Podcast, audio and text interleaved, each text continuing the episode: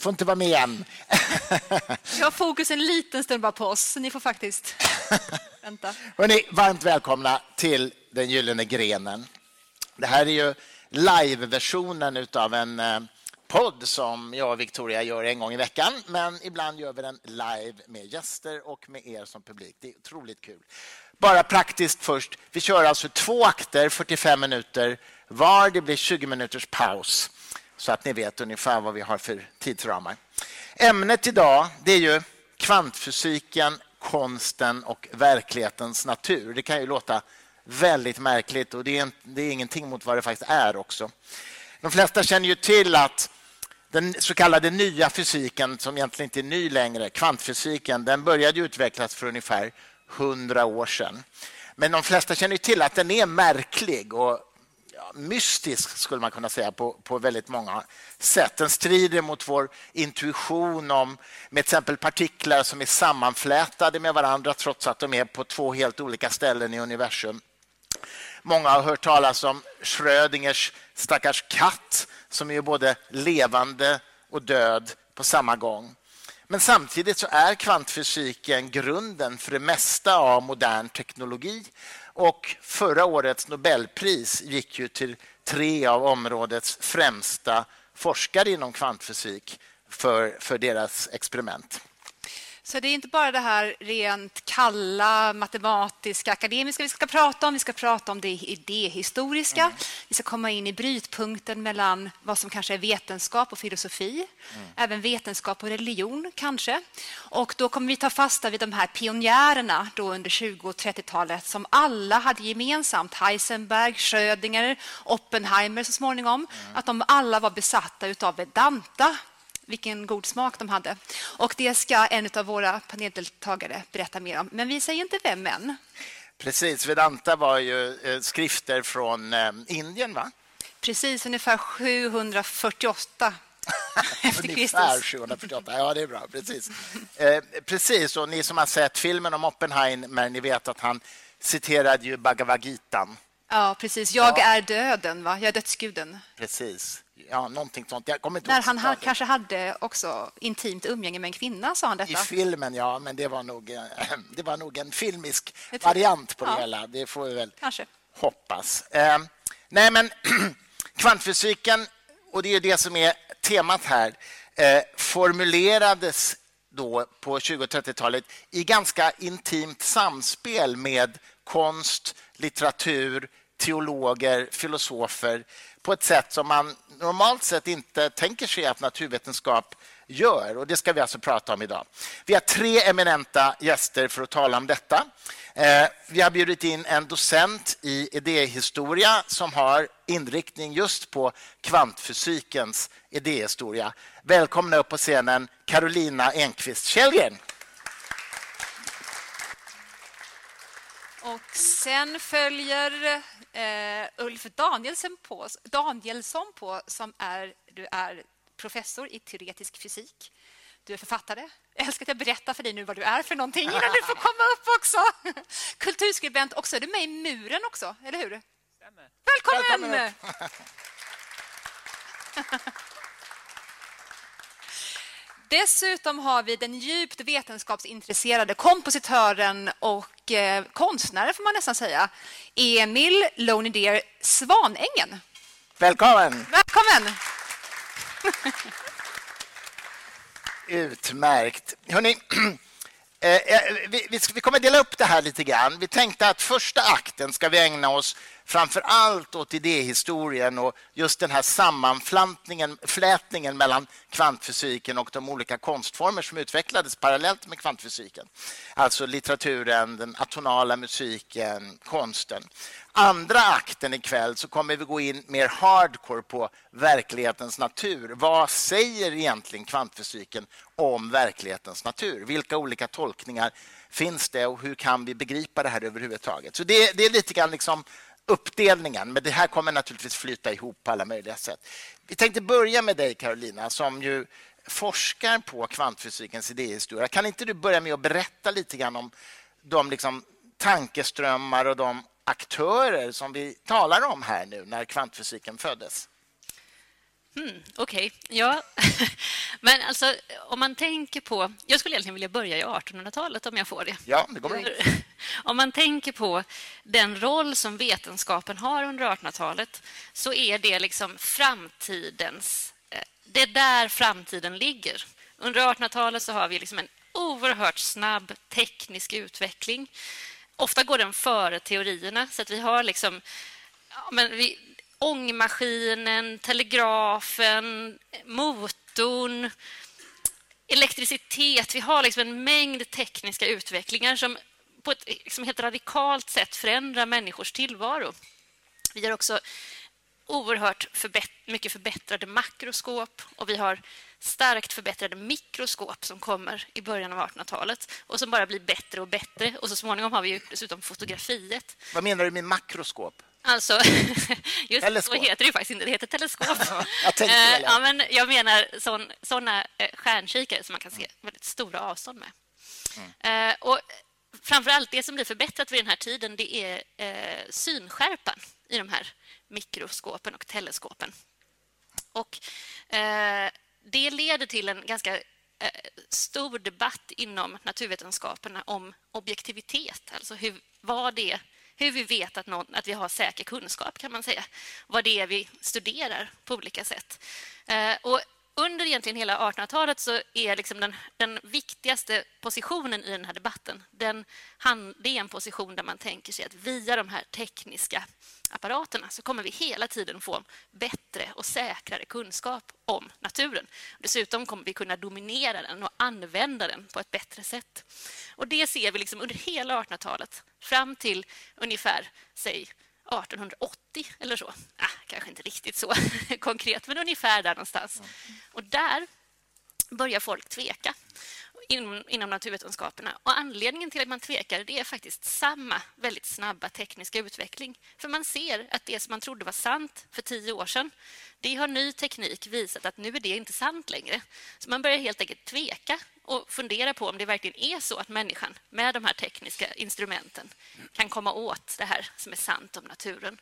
Och när vi då kommer till artonhundratalets slut och nittonhundratalets början, då har det här liksom istället slagit över. Och så tänker man sig i ganska hög grad att framtidsvetenskapen, det är den teoretiska fysiken, det är matematiken, de som vetenskapsmän som kan hitta liksom sanningen bakom den observerbara världen, som liksom kan på något sätt abstrahera. Och det är ju där vi finner eh, sådana som Einstein så småningom, och det är där vi finner kvantfysikens grundare. För även om de utvecklade sina liksom, nya rön i början av nittonhundratalet som en... Eh, som liksom baserat på vissa typer av experiment, så gjorde de också det i huvudsakligen teoretiskt. Väldigt mycket av det som man kom fram till då gick inte att bekräfta i, eller man föreslog då, gick inte att bekräfta i experiment, utan utgick ifrån vissa experiment som man liksom tolkade. Och eh, det här hänger ihop med en större och bredare liksom förändring i... Eh, vad man kan förstå som kanske en kulturvärld eller så. Där både konst och musik och också filosofi rör sig emot ett tänkande som ifrågasätter det här att det liksom finns en enda erfarenhetsvärld och som vi alla delar. Och istället rör sig emot idéer om perspektiv, att vi har våra egna perspektiv, ibland idéer om nationellt perspektiv, att en viss etnisk grupp bär på sin egen sanning, eller en viss nation, till exempel den tyska nationen, mm. bär på en viss eh, alldeles egen och absolut radikal sanning som är kopplad till dess blod eller till vad det nu kan vara. Men också teorier om liksom, att jag som individ har en egen inre erfarenhetsvärld. Och att den kanske till och med är kopplad till en viss typ av tidsupplevelse och så, som skiljer sig från den som omger oss. Mm. Eh, och det är i den här... liksom, Vi kan, vi kan prata kanske om det som en typ av relativistisk eh, strömfåra. Som, som är då en konsekvens av de här instrumentella mätningarna egentligen från början? Att man började ifrågasätta dem. Ja. Ja. Att, ja, men vi ser ju liksom att de här instrumentella mätningarna hela tiden ger oss nya sanningar. Mm. Så hur kan vi veta liksom vad som är det sanna? Men är det första gången som man i den omfattningen i alla fall tror att just instrumenten ska hjälpa oss att nå sanningen? För på grekernas tid så skulle man tänka och analysera sig till sanningen. Men nu har vi alltså saker för första gången, artonhundraåttio-ish, som ska hjälpa oss att se vad som är mest sant. Det här är innan artonhundraåttio, och artonhundraåttio slår man över, eller okej, ungefär artonhundraåttio, så slår man över i den här idén att istället är teorierna. Men det här ska ställas emot hur det var på sjuttonhundratalet. För då var vetenskapsmannen, idealet för den vetenskapsman som kan framställa sanning, det var en man som var ärlig. Och dessutom skulle han vara rik, för att han skulle vara fri från all påverkan. Och den här mannens observationer var den som liksom kunde producera den objektiva och sanna kunskapen. Och på artonhundratalet är det istället apparaterna. Och mot nittonhundratalets början så vänder man sig i allt högre grad mot teorier. Och tänker sig att det är teorierna bakom som är de verkligt sanna.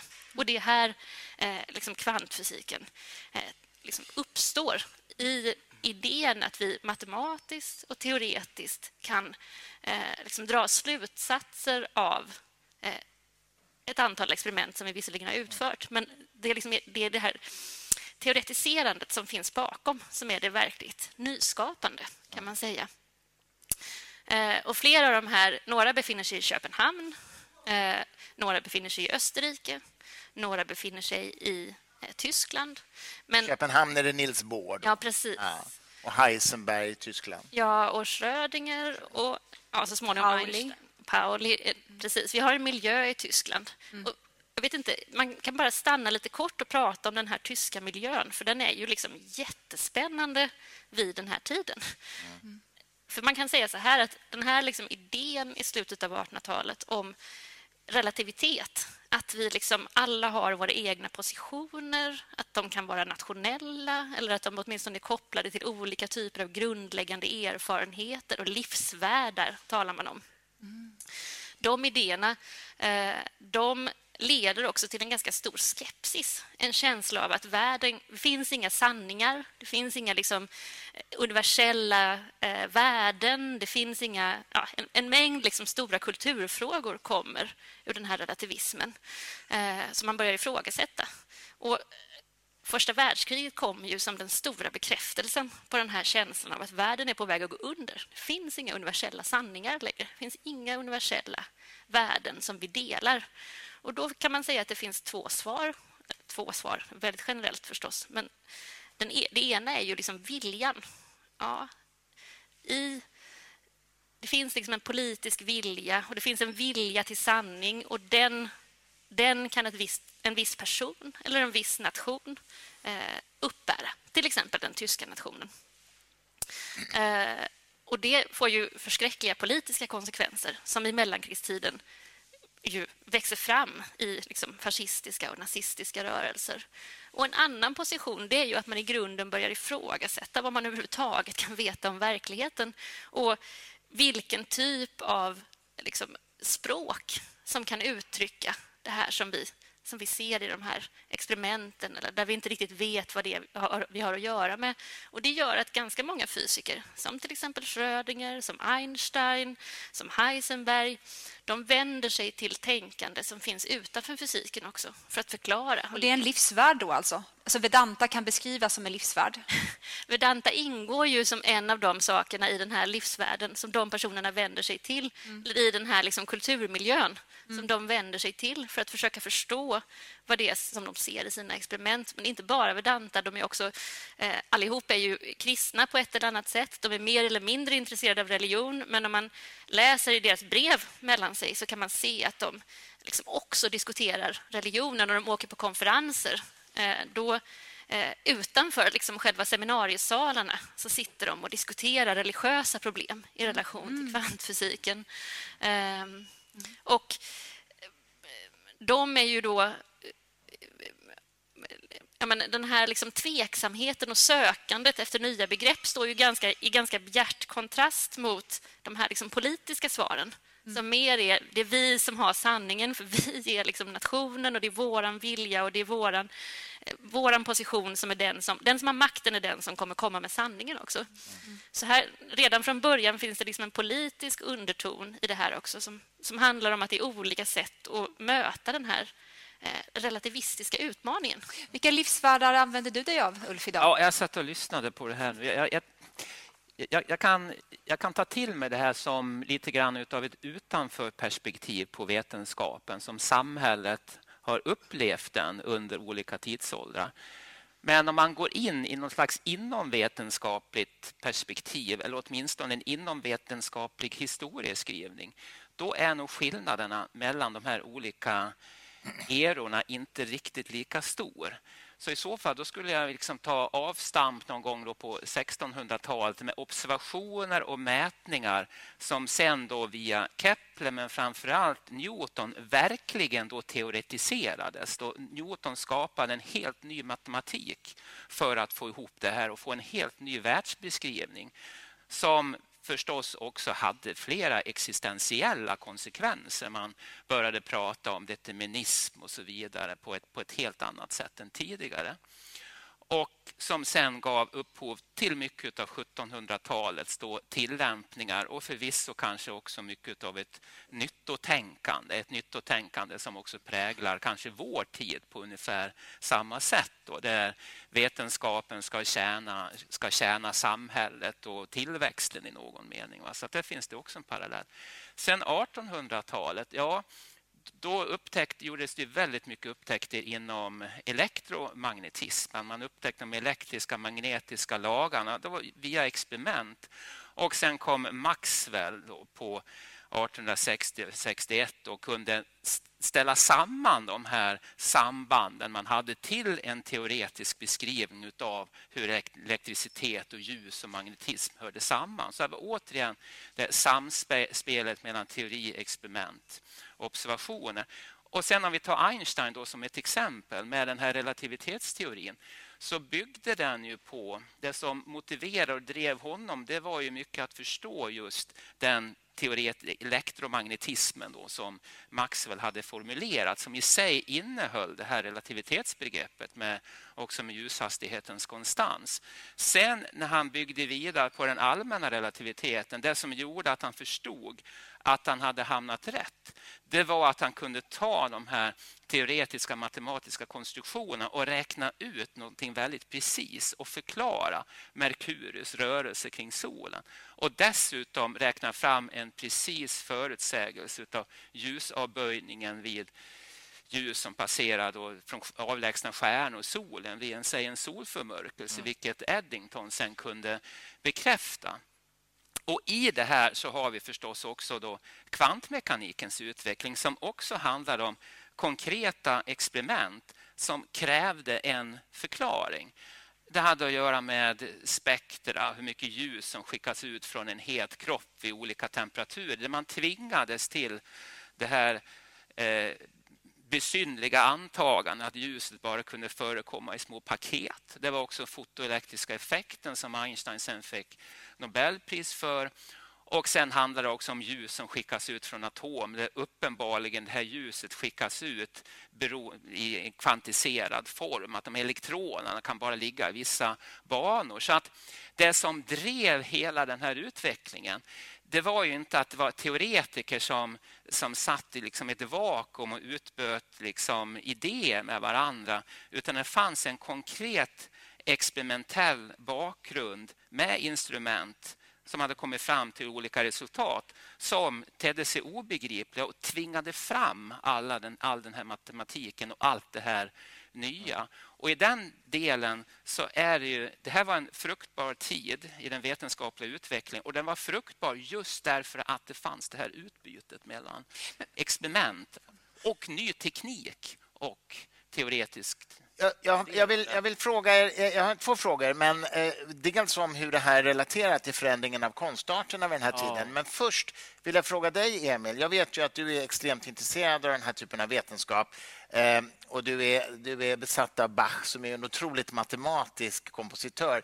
Hur påverkar, i ditt komponerande och i ditt musicerande, hur mycket påverkas du av den här typen av vetenskapligt filosofiska tankegångar, så att säga? Jag vet ju att du läser jättemycket sånt. Mm. Det jag har tänkt på mycket inför det här samtalet var det att det här ni beskriver i början av sextonhundra- och sjuttonhundratalet, eller framförallt sjuttonhundratalet i musiken och in i artonhundratalet, att det var ett ganska stort krav på en komplexitet. Mm. Att musiken förväntades vara, ha ett snudd på vetenskapligt värde, kanske att den, man tog sitt ansvar och man jobbade utifrån reglerna och utvecklade. Och i och med industrialismen, som jag gärna skulle vilja fråga dig om, så antar jag att det är så att det har, kraven på komplexitet har minskat i mm.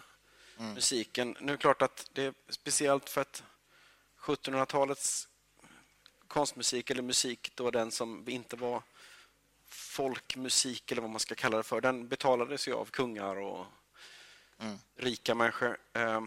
Och det kanske också industrialismen förändrade vem det är som står för fiolerna då, bildligt mm. talat. eh, så det tycker jag är spännande, att samtidigt som, som vetenskapen har, har blomstrat och blivit esoterisk, så har, eller det kanske inte är rätt ord, men så har musiken istället smalnat av och blivit... Men när du komponerar, hur matematisk är du då i det? Eh, jag, nej, det går inte att vara matematisk. Nej. Men jag är ju väldigt intresserad av det. Men för mig var det att jag, eh, jag var med i ett program i P två om Glenn Gould och Goldberg-variationerna. Och sen så kände jag det att det här vet jag ingenting om, men på Tidom som intervjuare tyckte att det går bra ändå. Så då var jag med där och så satt jag där och försökte lite lagom orera kring detta. Och så kanske jag sa någonting om att jag skulle också kunna få ihop någon minut bra musik. Och sen så läste jag någon, någonting skrivet att Sveriges Radio är inte kloka som låter någon säga att, den, att man kan skriva lika fin musik som Bach. Och så tänkte jag på det, blev arg i fem sekunder och sen insåg jag att ja, men det, så är det nog. Mm. Eh, och då, började jag, då insåg jag att jag måste nog börja öva på det här pianostycket. Så det är den där jag har gjort sedan dess egentligen. Eh, vilket har varit förödande för mitt komponerande. För att när man är i tjugoårsåldern så... Eh, finns det en ganska stor tro på sig själv och vad man kan. Och sen med stigande ålder så...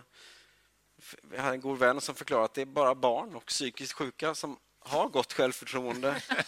eh, det kan ju vara både och visserligen. Ja, det kan man. Ja, exakt. Men så att jag har helt slutat skriva musik egentligen sen jag började öva på det här mästerliga musiken.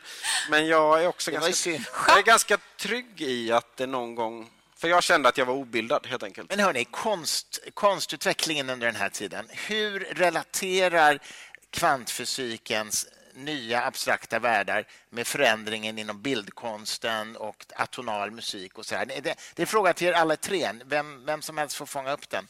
Karolina kanske börjar som idéhistoriker. Ja, men precis. Men en, det är ju intressant att Einsteins relativitetsteori kommer nästan samtidigt som till exempel kubismen, så uppstår som en konstform. Men, och kubismen är ju de här tavlorna, ni vet, Picassos gråa period, eller rosa period, när han har liksom konstverk som är, men, där man knappt känner igen de här figurerna och så. Men, men eh, en av de liksom grundläggande frågorna, eh, och det är också det här som min forskning handlar om, nämligen hur liksom olika typer av eh, tankeformer rör sig mellan konst och vetenskap och så. Eh, och en av de här grundläggande frågorna som ju liksom dök upp i de här experimenten som du pratar om, det är ju den här frågan om hur mycket observatören eller mätapparaten påverkar eh, det som syns i experimenten. Det är liksom en grundläggande fråga som, som uppstår ur de här experimenten. Och det knöt an till en ganska lång, under hela artonhundratalet, debatt som kom från Kant, som handlar om i vilken grad människans egna begrepp och erfarenhetsapparat påverkar det hon erfar. Mm. Och efter Einsteins relativitetsteori och också påskyndat då av, av liksom kvantfysiken, så uppstår det en kulturell debatt som igen liksom verkligen... Om man griper tag i den här frågan, på vilket sätt påverkar vi det vi erfar själva? Och vi har en mängd olika filosofiska skolor som håller på med det. Vi har liksom fenomenologi, Eh, ja, men vi har så småningom en viss typ av existentialism. Ja, vi har liksom, det utvecklas en mängd, vi har livsfilosofi till exempel, som alla på olika sätt tar sig an den här frågan. Och då kan vi ju se konsten, att den här ja, men kubismen, den är ju på ett, ett sätt ett svar på den här frågan. Det är ingen idé, vi behöver inte realistiskt återge det vi ser, utan vi ska, vi ska återge det som vi ser i vårt inre.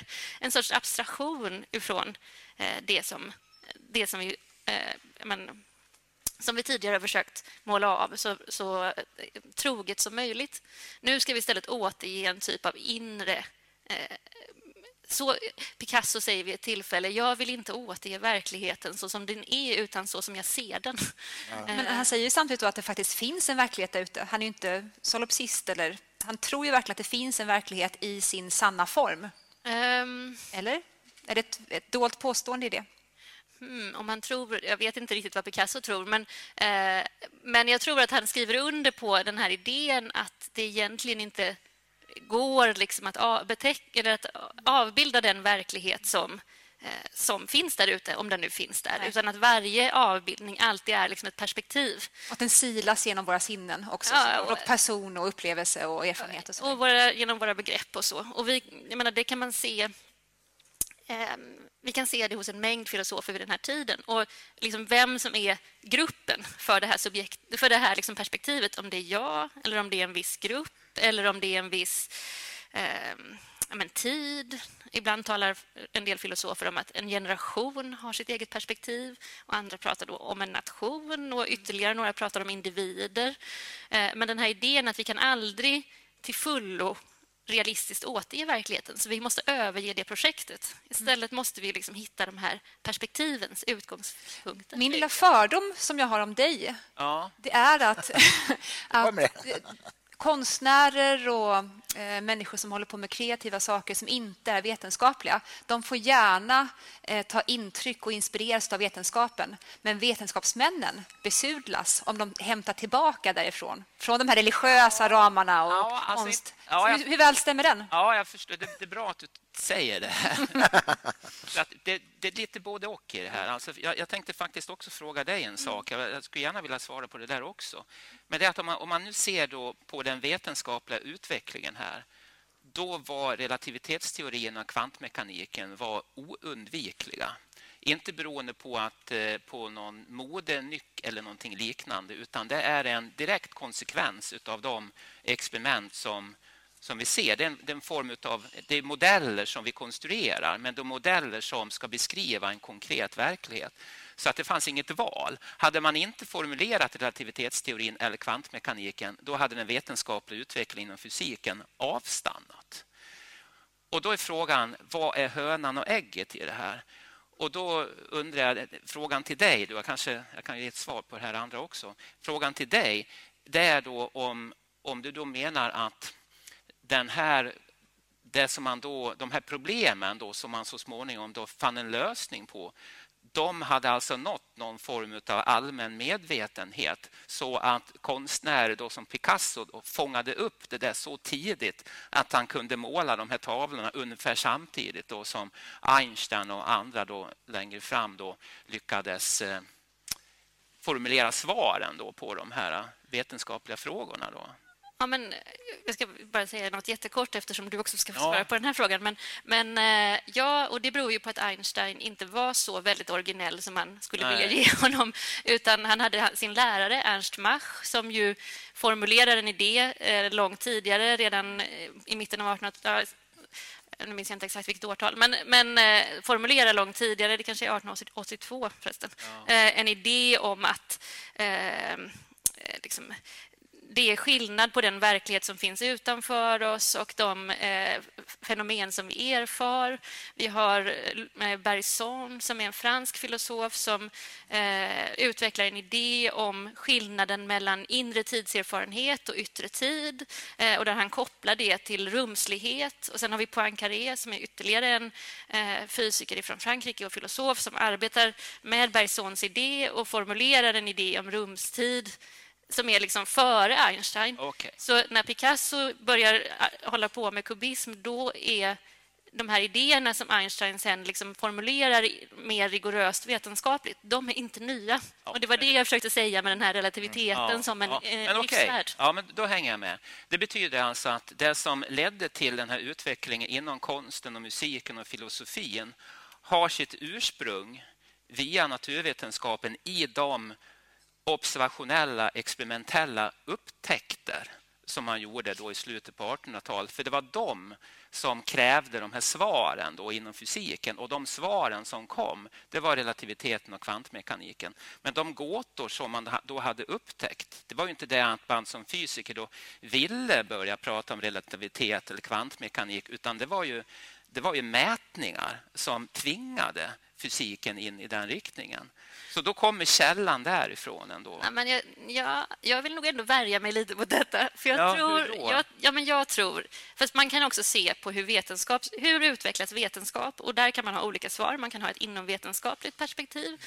Och jag som idéhistoriker har inte det. Utan jag tittar på hur idéer rör sig fram och tillbaka mellan discipliner och mellan sfärer i samhället. Mm. Och ur, ur ett längre perspektiv tänker jag att det är uppenbart att forskare står ju, vetenskapsmän står ju aldrig bara i sin vetenskap. Nej, och det tänkte jag åstadkomma till det svaret där. Men vad jag menar är att relativiteten och kvantmekaniken hade aldrig kunnat, de hade aldrig varit relevanta överhuvudtaget om inte de här mätningarna och observationen hade genomförts. Absolut. Så på det sättet är det det som är källan till det här. Fast det som jag ser i min forskning, det är ju att de här kvantfysikerna desperat letar efter liksom begrepp ja, för att just beskriva det här som de ser. De är i chock, kan ja. man säga. De vill inte heller acceptera det de ser riktigt, ja. en del av dem. Och de, de är en liten grupp, men utanför dem finns det en stor grupp fysiker som säger absolut inte. Det här är ju ja. bara skit. Ja. Det är liksom inte framtiden. Det här är några galningar. Ja. Och det är ju så att alldeles oavsett vad de hade sagt, de, här, de som sa att det här inte var någonting att, att, att satsa på, de hade ju fel. Och tiden hade utvisat att de hade haft fel, för att vetenskapen den fortsätter. Man gör mätningar, man hittar svar på de här frågorna och det går vidare. Men jag håller med om just det där, för nu, nu, nu har vi ändå, tycker jag, jag hävdar att vi har lite grann orsakssammanhanget klart här då. Och då var det svaret till Victoria. Och då kommer svaret här, nej, jag tycker inte alls på det viset. Alltså, för att det är klart att alla dessa olika vetenskapspersoner verkar ju, är, ju, är ju vanliga människor som verkar i ett sammanhang och kan få sin inspiration från en mängd olika källor. Och det är ju inte så att den här inspirationen behöver i sig komma från någonting som verkligen säger någonting sanningsenligt om den här fys- fysiska världen. Utan det är ett sätt att få möjligheter att tänka nytt, att bli inspirerad. Vilket innebär att flera utav de utav många av de stora matematikerna, fysikerna då i historien, som Newton till exempel, var ju inspirerad, hade, hade ju en religiös inspiration. Av her, han var hermetiker framförallt. Ja, visst. Så, att, så på det sättet så kan det här komma från en mängd olika källor inom musik, konst, religion eller vad som helst. Mm. Och det som gör att vetenskapen i så fall, det som är, verkligen hjälper vetenskapen att fungera och utvecklas, det är ju att det finns människor som har olika typer av inspirationskällor och på, sätt, på det sättet på ett personligt plan kan samverka med andra, med konstnärer, filosofer eller en kompis eller, eller mamma eller vad som helst. Men vi, vi finner sig i en, en, en miljö med, olik, med olika, Emil, du var inne på olika något. saker som då kan inspirera en. Mm. Men det jag däremot tror är lite svårt och kanske sällan leder särskilt långt framåt, det är de här mera formella samarbeten. Att här sitter några representanter för vetenskapen, där sitter några representanter för teologin. Låt oss komma framåt. Det, det tror jag inte fungerar, utan det är på det personliga planet. Jag tycker, personliga mötet. Ja, jag tycker det här med min bild av vetenskap och i mitt fall då musik är att, att det är faktiskt ganska passions drivet att man orkar inte vara vetenskapsperson Nej. om man inte be- tycker det är fruktansvärt. Man längtar efter att gå till jobbet. Och då så tänker jag först en sak som lite säger emot, men jag tycker bara att det, apropå just den här tekniska utvecklingen och hur den har avspeglats i kulturen, att det är, det är väldigt roligt det där att nu är ju inte teknik och innovation är ju inte vetenskap, men det är klart att de började, att det smällde till när kameran kom. Att då, det gick ju jättefort då. Då stoppade man in någonting i den här eh, sörjan som folk håller på med, och då inser man att det, nu är det inte längre så viktigt att måla fotografiskt, för att det har vi eh, liksom, det är spännande.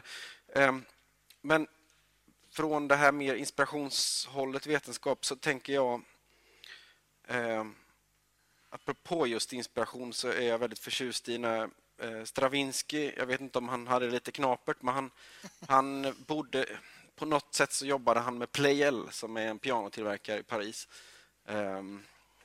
och som nu har ett konserthus. Jag vet inte om det alltid varit så, men han, han hade i uppdrag att transkribera sina symfonier för självspelande piano som vid den här tiden var en otroligt väl spridd uppfinning. Det fanns överallt. Och då, då så skrev han, då så liksom kodade han in det här på pappersrullar till de här eh, självspelande pianorna, och eh, han skrev det alltså, eller, eller programmerade pianorna att spela på ett sätt som man inte kan spela på piano. Alltså på ett sätt som kräver många fingrar. Och vad tror ni hände när pianisterna hörde detta sen? De kanske slog sönder pianorna. Nej, men det de gjorde då var att då hörde de den här nya musiken som tekniken hade skapat, och sen så löste de det, att de hittade ett sätt att spela så att det lät på detta viset. De kunde naturligtvis inte spela mer än ja, tio, tolv, femton toner kanske, men just det som, det som hände musikaliskt i den här upplevelsen, den kunde de ta till sig, att det här var ett häftigt ljud. Så de började sikta mot något nytt? Ja, och inte nödvändigtvis att de siktade mot något högre eller mer avancerat, utan att de hörde att så här verkar det som att ett piano kan låta. Mm. Hur löser vi det? Mm. Och skapa den volymen. Och de, de kunde inte efterleva det rent tekniskt, men de kunde skapa en ljudbild som ja. liknar åtminstone då att det självspelande pianos. Och där i, i musik så är ju inte liksom själva koden är ju inte så viktig, utan det är ju det klingande resultatet. Så jag tycker det är himla det är väldigt bra. Spännande. Men apropå att du sa att eh, musiken inte har utvecklats mer tekniskt avancerat, till skillnad från, jag kanske återger det fel. Nej, jag menar att, att musiken, men det blir lite speciellt eftersom att, eh, nu är inte det här min hemmaplan, men det finns ju många fler vardagsrika människor idag. Alltså den här konsumerande klassen som lyssnar på musik, det var ju bara kungligheter och präster, antar jag. Bo- borgarna har besudlat musiken. Nej, men att just att det finns mycket mer plats för, för pöbelns musik, är all musik idag. Det inget ont om den. Men, men. Så att det var väl det att den här intrikata musik, jag vet inte hur det riktigt hänger ihop, men att, att jag tror att det här maskinella som in, kom in gjorde också att man tog ett steg från det här, kan man säga, naturalistiska. Jag vet inte, det här att, att naturen är intrikat. Mm. Och då när maskinerna kom in och det kom en fascination för industrialismen, det här att man kunde göra väldigt många saker av en enda grej, så, så skapade det också en musik som, som då till exempel Detroit, där de byggde alla bilar, där uppstod technomusiken. Mm. Eh, som ju är supermaskinell och väldigt repetitiv. Eh, Jag försöker komma då, spiller, då spiller ju det över ja, på ja. samma sätt som ja, men egentligen. Så att jag, tycker, jag tycker om det där att man kastar in någonting i maskinen mm. och sen så händer det någonting och sen så plockar man ut det och så har, man, har det hänt något nytt. Och det är ju det som händer då med observationerna här som man inte kunde förklara. Att då var man tvungen, då funkar det inte längre med Newtons fysik. Mm. Mm. Men, men jag, vill, jag, bara, jag ser att ni vill säga saker, någonting, men jag vill ändå säga någonting om det här med vetenskap. Ja. Mm. För jag vill ändå värja mig lite mot det här kausalsambandet som du har etablerat här. För att om man tänker sig, liksom, vad är det som är vetenskap vid nittonhundratalets början? Och då har vi ju naturvetenskapen, och den är ganska väl etablerad då. Men i det här Max Planck-seminariet som där både till exempel Einstein och Schrödinger och Planck arbetar i Berlin, där har de nästan inga experimentell utrustning. Planck skriver gång på gång till liksom universitetskanslerämbetet i Berlin och säger vi har ingen utrustning, ge oss utrustning, vi behöver mer pengar, och de är hela tiden underfinansierade och kan inte då få den experimentella utrustning som de verkligen skulle vilja ha. Och där bjuder de då också in de här teologerna och konsthistorikerna och så, som jag har tittat på hur de samarbetar. Så där satt de faktiskt tillsammans och arbetade och tänkte sig att det skulle ge något. Liksom. Då kan man ju fråga sig vad det var. som det skulle ge. Men, men min tanke är nog ändå att det som de tänkte sig att det skulle ge, det var en typ av liksom logiska modeller eller begrepp, begreppskonstruktioner som kunde förklara det här som de såg. Och att de vänder sig till teologi är inte konstigt, för teologi är ju en, vid den här tiden oerhört etablerad vetenskap också. Det är inte religion eller privata trosföreställningar, utan det är teologi som är en ganska strikt logisk vetenskap med en jättelång historia under hela medeltiden av att arbeta med liksom, ja, en, ibland nästan en formell logik. Vi har liksom Leibniz och alla de här som ju liksom arbetar inom en etablerad teologisk vetenskap. Så jag, det är ju skillnad på, tror jag, de vänder sig inte till buddhistmunkar, även om de gillar Vedanta. Men det är, inte, det är liksom privat. För, men de vänder sig mot till en fråga, vetenskap. Hur, hur, alltså jag, jag är uppvuxen i mm. kyrkan, så att mm. jag har umgåtts med det här. Men det här att teologi är en vetenskap, det är väldigt problematiskt när själva det man jobbar med inte man ens vet om det finns. Hur, hur är det möjligt att kalla det vetenskap? Men det är just därför den vetenskapen blir intressant för de här kvantfysikerna. För de funderar ju på vad det är ja. de vet finns vid den här tiden. Så de vänder sig till människor som har ägnat ja, kanske tusen år att, att fundera på hur man ska veta något om det som man inte riktigt vet om det finns. De eller har inte. Sina referenssystem ja. klara för sig, så att säga. De har liksom i alla fall referensmodeller. De har begreppsmodeller för det här. Jo, men att, eh... jag vill bara säga, vi, vi ska hålla på och gräva mycket, mycket mer ja. i det här lite mer hård, hårdkokta. Och jag vill prata med dig mycket mer också om minimalism, apropå verklighetens beskaffenhet. Men eh, jag skickar vidare till dig nu, Chris, och ja. ställer en fråga. Och sen ska vi snart gå på paus. Ja, tiden går så otroligt fort alltså. Vi har ju bara börjat, men vi har ju faktiskt fyrtiofem minuter till.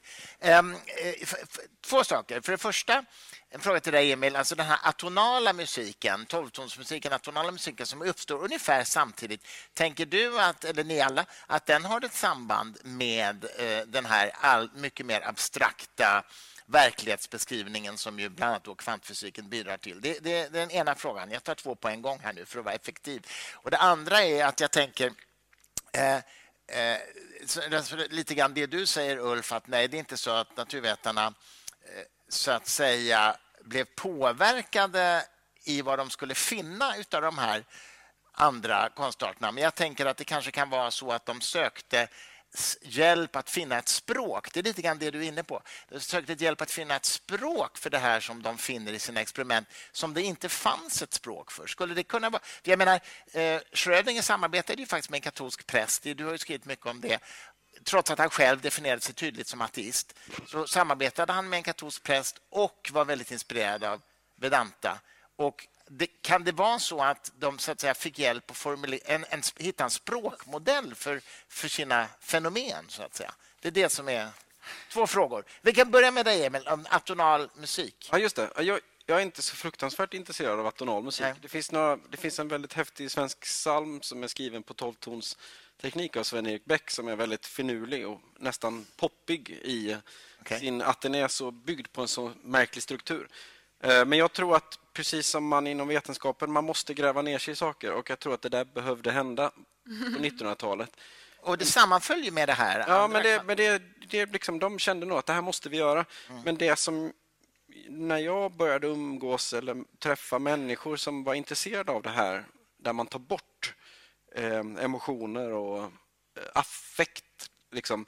Jag tycker det kan vara spännande att ta in där man plockar bort eh, egenskaper i musik som inte är musikaliska. Mm. För mig så är det ganska att om, man, om vi sitter här i rummet och eh, vi har tydligt fokus mot scenen, och så går jag in här och ska spela, och sen så då har jag liksom fått ett fokus som jag har fått av publiken som inte har någonting med musik att göra. Det är en ganska häftig upplevelse att stå och vänta.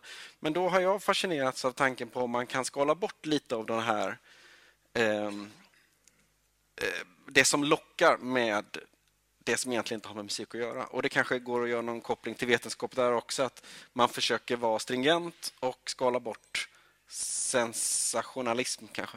Jag vet inte. Mm-hmm. Får jag försöka svara på din, ja. din, din fråga där? Eh, ja, alltså jag tror delvis beror det på att man kanske inte riktigt förstår hur det går till, alltså när, när säger en, en, en fysiker då, när man formulerar de här nya teorierna. Ofta handlar det om ganska matematiska gissningar och hugskott. Om vi tar det här med Planck så var det ett antagande att ljus var i små kvanta. Och ur det antagandet kunde man räkna fram och få rätt form på det här spektrat av olika färger då när och skickar ut ljus. När sen Bohr gick vidare med atommodellen så var det ett antagande, formellt antagande om att elektronerna fanns bara i vissa banor. Och med det antagandet gick det att förklara experiment. Och sen nästa steg, det var att Heisenberg gjorde en väldigt ointuitiv algebraisk formulering utav det här rent matematiskt som man kom på när han var på Helgoland och fick det att gå ihop. Var det och, det här matris? Ja, precis. Ja. Och sen Schrödinger med en alternativ formulering som handlade om då matematiska vågor som kan ge upphov till det här. Inget i det här kräver egentligen någon form utav liksom existentiellt djup i det hela, utan det handlar om att lösa ett problem, att hitta matematiska modeller. Språkmodellen är matematiken som gör att man får ihop det. Sen när man väl har formulerat de här sakerna, då kan det finnas ett ett pedagogiskt problem i att försöka förstå vad man har gjort. Och det kan finnas existentiella, filosofiska dimensioner när det gäller att försöka tolka det. Hur ska jag begripa det här? Mm. Och då kan man som enskild person få inspiration från en mängd olika mm. håll. Och det gäller inte minst då Schrödinger som var, vände sig också mot den österländska mm. filosofin och så vidare. Va? Karolina får sista ordet i första akten om du vill kommentera det här. Ja, men jag, i det forskningsprojektet som jag har haft, då har jag ju tittat på samarbetet mellan den här teologen och eh, Schrödinger. Den spanska katolska ja, prästen. Jag har tittat på den här, en spansk teolog eh, och katolsk präst som också var fysiker och matematiker. Han var utbildad till det, eh, men blev prästvigd, så som väldigt många blev i Spanien vid den här tiden. Eh, han jobbade då i, på, i det här Max Planck-laboratoriet, seminariet. Och sen bjöd han in Schrödinger till Spanien, också Einstein. När var det här då? Det här var på tidigt trettiotal, innan jo. nittonhundratrettiofem. Jo, men en, en liten kommentar. Det var ju efter det att Absolut. Schrödinger men, formulerade men det, var, det här. Men det var inte det jag skulle säga. Nej, Nej. Nej men det var det jag ville lägga in. Okej, okay. Men det jag skulle säga var någonting annat, nämligen att eh, då kan man se i det här materialet att de i väldigt hög grad diskuterar vad de här matematiska formuleringarna ja. betyder. Vad, vad säger det här om verkligheten? Hur ska vi liksom begreppsliggöra den verklighet som framträder för oss om vi antar att de här matematiska formuleringarna stämmer? Så, så långt är jag med dig. Men i nästa steg, när man ska försöka formulera förklaringar, vad är det vi måste dra för ytterligare konsekvenser? Alltså, vilka är de nästa stegen, givet att vi accepterar att de här matematiska formuleringarna stämmer? Till exempel sammanflätningsteorin. Den kan jag se i det materialet, mm. att de diskuterar och försöker begreppsliggöra ja. i bland annat brev. Och jag kan se, jag ska alldeles strax vara färdig, men Zubiri, Zubiri han, när han bjuder in Schrödinger till Spanien så måste Schrödinger prata spanska. Och till saken hör att Schrödinger, han vill ju lämna Tyskland. Han vill inte vara kvar i Tyskland. Så han försöker få jobb i Spanien. För i Spanien så är det ju demokrati, det är andra republiken. Och i Tyskland så, så sitter nazisterna vid makten precis. Så Schrödinger vill lämna, han försöker lära sig spanska. Och när han kommer till Spanien så kan han inte tillräckligt bra spanska. Så då ber han Zubiri skriva hans föreläsningar ifrån hans små anteckningar. Kan du... Så det som han... sen producerar, det är eh, liksom en, en texter som blir eh, så småningom artiklar som Zubiri och Schrödinger har skrivit tillsammans. Så, så nära samarbetar de. Eh, och... ja, ja, jag måste. Ja, ja, jag du, ska måste. Få, du ska få. Det här, det här börjar påminna om den här partiledardebatten. Ja. Men du är Anders Holmberg. Jag är Anders Holmberg. Ulf Danielsson, du får tio sekunders replik. Det här var precis det jag har sagt. Alltså. Det, det här gjordes efter det att de hade kommit med alla sina revolutionerande idéer. Förutom, det, förutom, det fanns det redan. Förutom sammanflätning som kommer nittonhundratrettiofem och som utvecklas där. Det här ska vi prata om i nästa akt. Nu tar vi paus. Vi ses om en stund. Tack.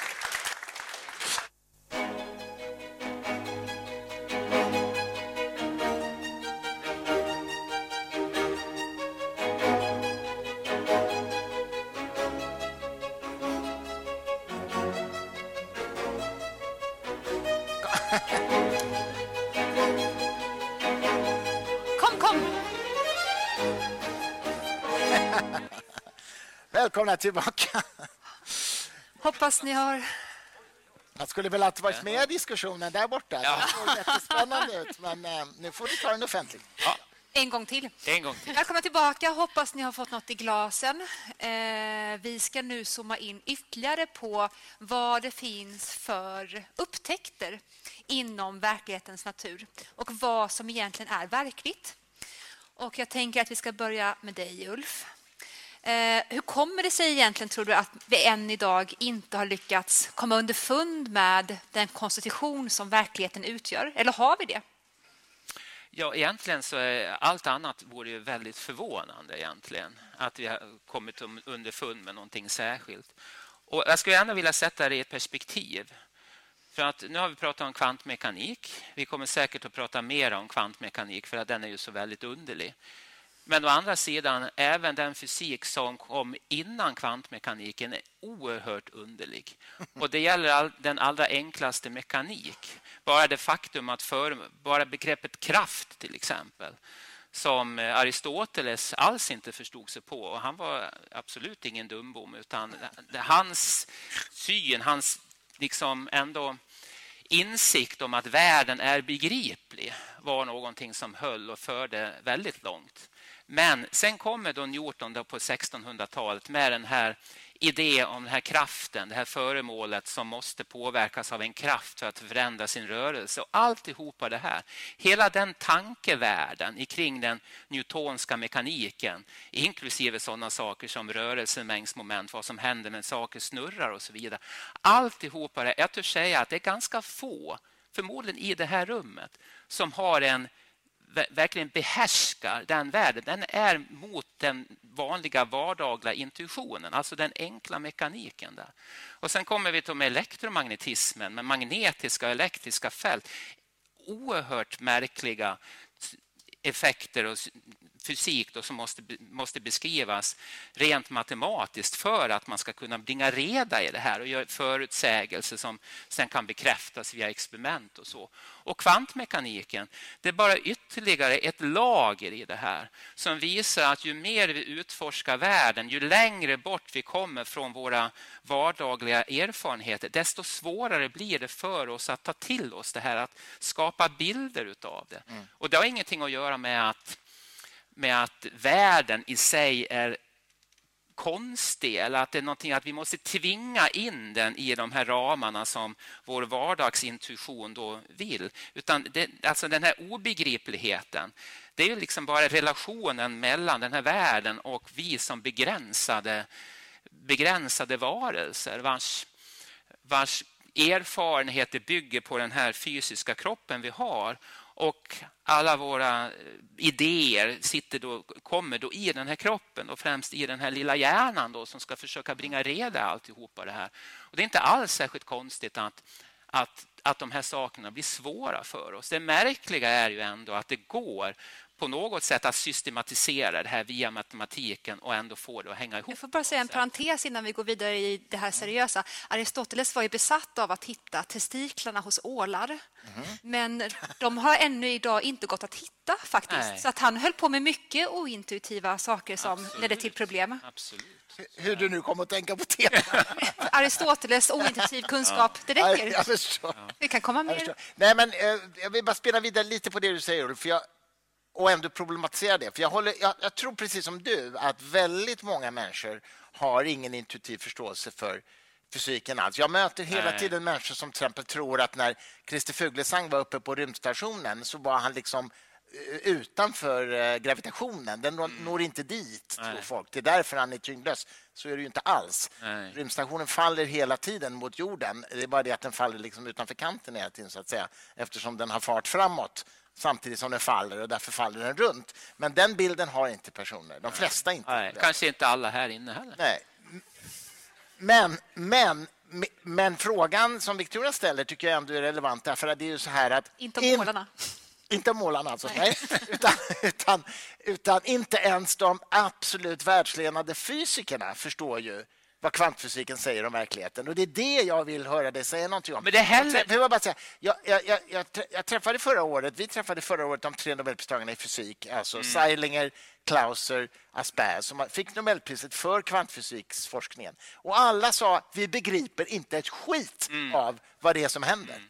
Absolut. Och det, hur fasen kan det vara ja, så? Men det är heller inte förvånande. Alltså, därför att det handlar om... Jag menar, egentligen så handlar mycket av förståelse. Det handlar om en form av tillvänjning. Det vill säga man lär sig att hantera en värld som ligger så långt från den vardagliga erfarenheten med hjälp av matematik, olika tumregler och så. Och där kan man uppnå någon form av hantverksskicklighet. Och de här tre personerna har förstås en enorm hantverksskicklighet i det där. Men det är ändå någonting som ligger så långt från vardagen att man kan ju inte hävda att man är riktigt, riktigt bekväm i de här sammanhangen. Utan man måste använda olika typer av metaforer, bilder, ett språk för att göra det här pedagogiskt tillgängligt. En form av pedagogik. Ja, en pedagogik för en själv där den här matematiken garanterar att man drar rätt slutsatser. Men i varje steg så kanske man måste växla mellan olika bilder för att man ska på något sätt kunna hantera det här. Få någon form av bild som gör att man också kan vara säker i de slutsatser man går vidare med. Emil, du, du lyfte ju tidigare innan vi gick upp på scenen här. Du, du har ju läst Helgoland, Carlo mm. Rovellis bok. Och det här med... Förklara det. Nej, först alltså, måste jag nog bara fråga, förstod... Nu vet jag mycket väl om att rymdstationen inte fanns när Newton fanns, men förstod han att den föll hela tiden? Absolut. Eller är det, det... Newton förstod det. Ja, Newton förstod det. Ja, men det, var ju, det är ju en avancerad... Ja, det var det. Och han var först och förstår det. Men det är fortfarande att man än idag beskriver eh, gravitationen som en kraft i skolböcker. Det har ju förstört oss. Man använder, apropå felspråksapparat eh, egentligen. Mm. För att vi ska begripa någonting om vad gravitation kan vara så använder man ordet kraft till små barn för att de ska kunna tillhandahålla eller tillgodogöra sig. Ja, men jag tycker det är okej. Faktiskt. Tycker du det? Ja.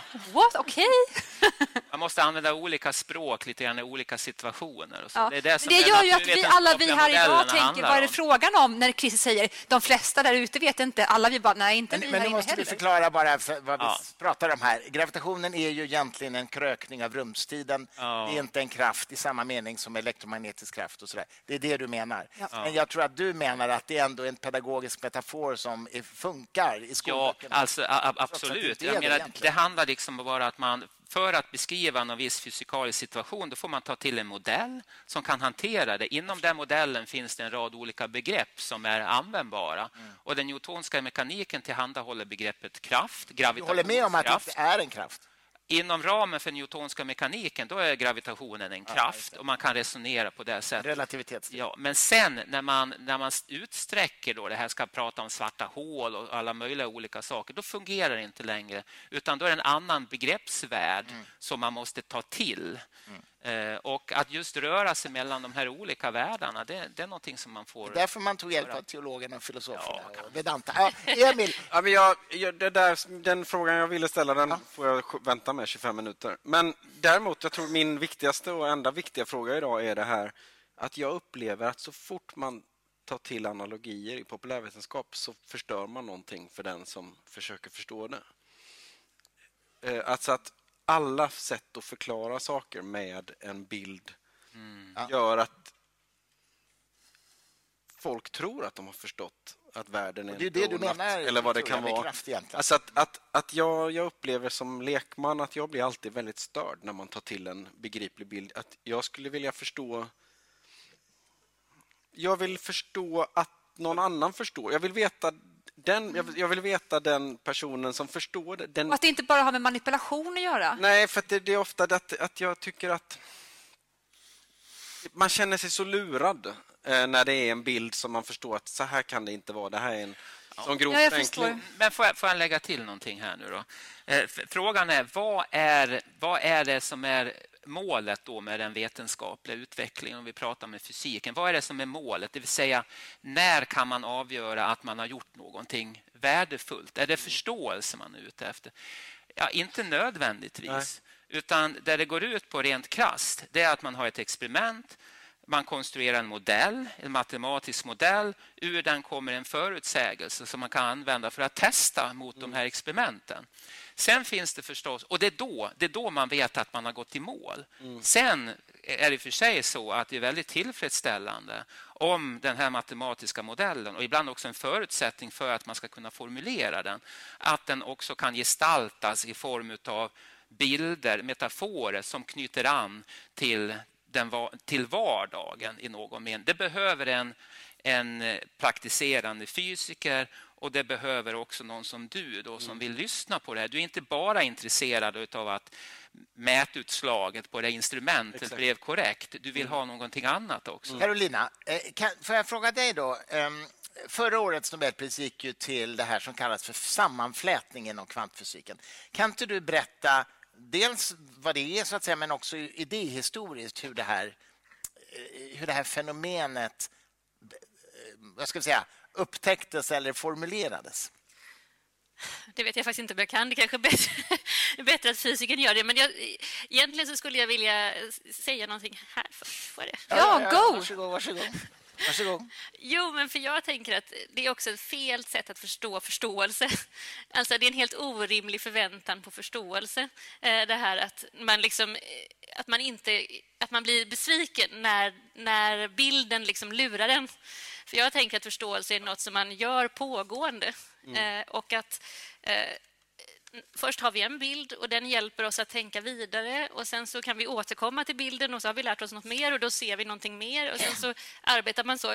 Jag har ofta liksom studenter till exempel som inte just i relation till fysik utan eh, mer i relation till eh, liksom andra texter, typ Hegel och Kant och sådär. Kommer och så säger de, det är så himla svårt, jag fattar ingenting, hur kan ni läsa det här? Och så liksom, ja, vad förväntar du dig? Här har vi liksom människor som har arbetat med det här i fyrtio år och återkommer gång på gång till den här texten. Hur kan du förvänta dig förståelse den första gången du läser? Det är liksom en sån otålighet i förståelse som jag tänker också ja. avspeglar liksom fysiken. Men, vi kan inte avkräva. Det är, det, det är det jag, men det är nog det jag menar, att jag förväntar mig inte att förstå det, utan jag vill nog mest bara ta in den som förstår. Jag vill ta in nästan rent av glädjen i att den har förstått det, men jag vill inte ha en förenklad bild. Men, men jag tänker så här, att en av de viktigaste sakerna som vi kan göra idag i förhållande till vetenskap, det är liksom att veta vad det är vi vet och vad det är vi inte vet. Och att liksom kunna göra, ha båda de tankarna i huvudet samtidigt. Så att vi, till exempel när det gäller sånt som klimatkris eller vad det nu kan vara, vet att vissa saker vet vi ganska bra och andra saker vet vi inte. Och där måste vi kanske ta beslut ändå. Och när det gäller fysik så finns det en massa saker som vi har ganska goda svar på. Och så har vi andra saker där det inte är färdigt. Och där måste vi ta till andra saker. Tänka... Ja. För, för... Ta ett exempel mm. i samband med kvantmekaniken. Mm. I kvantmekaniken så finns det ett antal olika tolkningar mm. eller sätt att förhålla sig till det. Och de här olika tolkningarna, de är till sin natur ganska olika.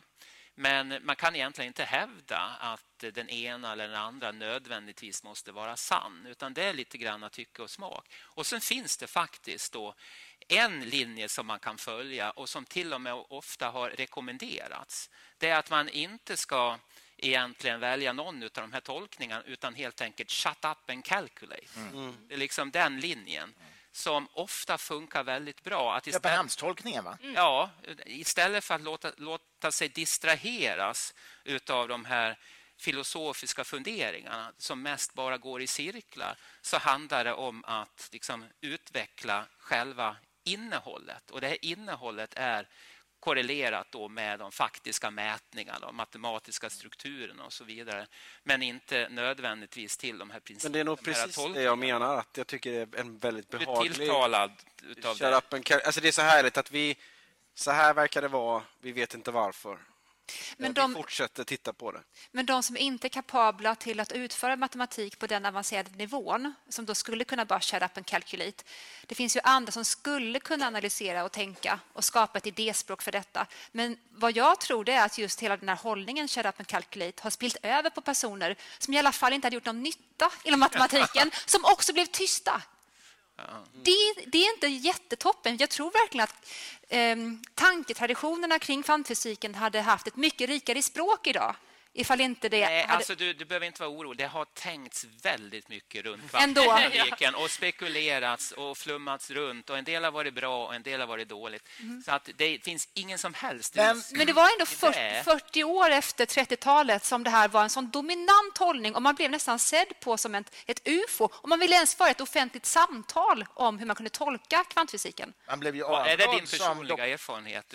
Nej, men... Nej, men man blev ju avrådd som doktorand enligt många professorer ja, äh, att, ja. att hålla på med det där, för då skulle man ha sämre ja, karriärsmöjligheter. Ja, var... Men jag kan meddela att på det här seminariet här ikväll så kommer vi inte shut up and calculate, utan vi ska prata om de här tolkningarna. Ja. Ja, ja. Eh, Absolut, gärna det. Och, och jag börjar då med det som förra årets Nobelpris gick till, nämligen sammanflätningar. Jag återvänder till det. Och jättekort då bara, så att vi inte fastnar i det. Det är helt enkelt beskrivningen av att två partiklar kan flätas samman i ett experiment och sen kan de skickas till varsin ända av universum och de tycks hänga samman i någon mening. De hänger samman i någon mening. Ja. Det här var någonting som i början på trettiotalet, det var Einstein, Podolsky, Rosen bland annat, ja. som upptäckte att det här fenomenet mm. verkade förutsägas av kvantmekaniken på något sätt och menade att det här måste innebära att det finns någon form av brist i kvantmekaniken, för det här är orimligt. Mm. Och sen visade det sig att det här fenomenet verkligen existerar ja. på, på riktigt. Och det var de som fick Nobelpris förra året som visade det? Ja, som visade det här experimentellt. Då. Mm. Eh, vilket är ju någonting som, som ligger liksom i kvantmekanikens natur. Mm. Och det var en John Bell som formulerade det här på sextiotalet. Men sen att det här också upprätthålls liksom över makroskopiska avstånd, att den här effekten finns, mm. det var någonting de kunde etablera. Då. Och man ska Hur ska kom... vi då tolka detta? Och vilka ja, varianter finns? Tolkning. Ja, alltså... Om, om, man, om man nu tar liksom lite, lite granna... Kanske inte bara just då när det gäller... sammanflätningen, det är ändå ett lite speciellt fenomen i kvantmekaniken, så att man kan, kan bredda det hela lite grann. Och det som brukar ligga i fokus för, jag tror att det är bättre att man tittar, tar det som ett exempel eftersom vi har begränsad tid. Det handlar om just mätproblemet. Du var inne på det här med mätningar. Liksom, vad händer när man utför en mätning? För att i kvantmekaniken så finns det ju det här slump ingrediensen, det vill säga man kan inte alla gånger liksom helt förutsäga utfallet utav ett experiment. Mm. Och man talar då om att saker kan vara flera olika sätt samtidigt, och när man mäter då bestämmer sig naturen för det ena eller andra och det blir liksom ett utfall, men man kan bara ge en sannolikhet för det ena eller andra. Och då kan man ju försöka förhålla sig till det här på, på lite olika sätt. Eh, och det har också lett till... till Det gör också att man kan tänka vidare på fysiken på, på lite olika vis. Eh, det sättet nu som man oftast nu tänker på det här, så är det, det att det här valet, det är någonting som sker som en fysikalisk process genom att objekten, mät, mät, mätapparaturen, där man tittar på är någon slags ständig växelverkan med omgivningen. Och när man förstår det där tillräckligt väl, då kan man se då att det här valet då sker. Och eh, det innebär alltså att det är verkligen så att det finns den här otydligheten. Då. Världen är inte på ett sätt... Och det är inte bara det att vi inte vet vad det är, utan det är inte ens där. Det är absolut så att det är inte, det finns, alltså verkligheten är inte entydig i, i konturerna helt enkelt. Så att det, det blir en del utav det. Är bara att acceptera att det är på det sättet. Och det här slumpelementet, det är också det som möjliggör för övrigt den här besynliga sammanflätningen. Mm. Men sen finns det en annan tolkning av kvantmekaniken. Men innan du tar den, får jag bara säga, en del människor har ju trott att det är vårt medvetande som ser till att det här kollapsar. Precis. Det säger inte fysikerna idag. Nej, det, det var en tolkning som också var, var i omlopp. Men man kan säga att här har de, de här tolkningarna nog inte bara blivit tolkningar, utan man har kunnat säga att den eller den tolkningen är nog faktiskt inte bara en tolkning. Det är inte en tolkning, det är helt enkelt bara fel. Mm. Utan man, man har hittat en annan fysikalisk förståelse mm. för vad som händer. Och, och i det fallet med medvetandet alltså, det var ja, fel. Ja, det kan, det, kan, det kan man säga. Utan just, just det här att, att, att någonting händer. Man kan förstå att någonting händer, att det sker ett val utan att det finns en observatör där. Mm. Det räcker att omgivningen tittar på den här experimentuppställningen. Det behöver inte vara en människa som står och tittar, mm. utan det är liksom världen i stort som interagerar och observerar det här föremålet. Va? Så att där har det verkligen hänt någonting i utvecklingen. Så det är bra att veta, som ni kan säga till alla era New Age-vänner som vill säga ja. då att medvetandet påverkar resultaten. Ulf går god för att det stämmer inte. Det Nej, är inte så. På det sättet. Va? Nej. Ja, ja, just det. Tillhör grejen. Ja. Så att det, där är, det där är alltså mindre oklart nu än vad det var tidigare. Mm. Sen är förstås det här både och, och så. Det är svårt. Man behöver något språk för att förstå det. Mm. Men, men sen var det en annan tolkning som var väldigt populär då, under en, en, en, en tid. Eh, och fortfarande. Och det är den så kallade många världar eller parallella världar-tolkningen mm. då, som kom någon gång på, på femtiotalet, Everett. Eh, där man då helt enkelt kommer runt det här problemet med att eh, det här valet, att plötsligt en sak ska realiseras. Eh, man hoppar över det helt enkelt och säger istället allting realiseras. Det sker aldrig något val, utan verkligheten då eh, spjälkas upp i olika alternativa historier. Så fort det finns ett val så händer allting. Och det blir ett enormt nätverk av parallella verkligheter, och där vi bara befinner oss i en av alla dessa möjliga världar. Och det där lades fram då som någon slags seriöst förslag. Och det finns fortfarande personer som då liksom tycker att det är ett bra sätt att, att se alltså, på det hela. Fysiker till dig. Som tar det på allvar också. Det gör inte du, eller? Absolut inte. Nej. Och till och med använder det här. Man kan, i och för sig, man kan använda det här för någon slags utföra vissa resonemang och sånt där. Vissa pedagogiska förklaringar kan man utnyttja det här till. Men, men, men samtidigt är det någonting som egentligen är helt, helt absurt. Mm. Och här finns det liksom en fara. Och det har att göra med att vi förhåller oss till, i och med att världen är så alldeles uppenbart och så absurd mm. i någon mening. Då kvantmekaniken säger ju ganska konstiga saker om världen. Och det här finns det en risk då att alla hämningar släpper. Om man liksom tillåter sig att ha vilka underliga spekulationer som helst som alldeles uppenbart inte kan knytas an till någon experimentell erfarenhet, utan det blir någon form av infotainment utav alltihopa. Mm. Men är det, det finns en, är det, är det inte just bild, bilden där som är problemet? Att det här att, att alla tänkbara utfall ja. är tänkbara, och som en dålig bild så kan man se alla de här parallella värdena, men den är så oproduktiv, den här bilden, så att man har ingen användning av den. Förutom om man inte vill, om man vill göra film, menar sliding doors till exempel. Ja, men det är ju bara två, liksom. Är det här fantastiskt. Två räcker ju långt. Ja, det finns andra exempel men, också. Jag skulle ändå vilja återkomma till den här första modellen, som är den som, som jag förstår det rätt, är liksom mest gångbar nu. Jag tycker också det låter som att det är den som är mest intressant ja. om man skulle vilja ta Ta, ta med sig någonting från kvantfysiken för att tänka vardag, liksom tänka varat i en filosofisk mening. Men, vilken modell menar du nu? Den här, liksom, den som brukar kallas den relationella eller liksom modellen, där man tänker sig att verkligheten är de här. Carlo Rovelli. Han kallar den ju det i alla fall, men där liksom de här. Eh, det, det finns en kontinuerlig interaktion och relation mellan saker, och att Ja. en typ av perspektivism i själva verket, eftersom det som ja. liksom framträder för oss är hela tiden liksom bestämt av relationer som vi, inte vi, men våra kroppar eller möjligen ja. mätinstrumenten och så har till sin omgivning. Men som jag förstår det, och du får rätta mig om jag har fel, men som jag förstår det så, så är det liksom egentligen så att man tänker sig då att de här fysiska kropparna är en typ av system som interagerar med varandra.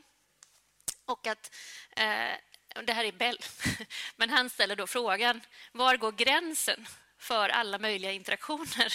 Eh, så att vi kan hela tiden lägga till nya system som interagerar. Och vilka är liksom de relevanta interaktionerna för att förstå ett visst fenomen?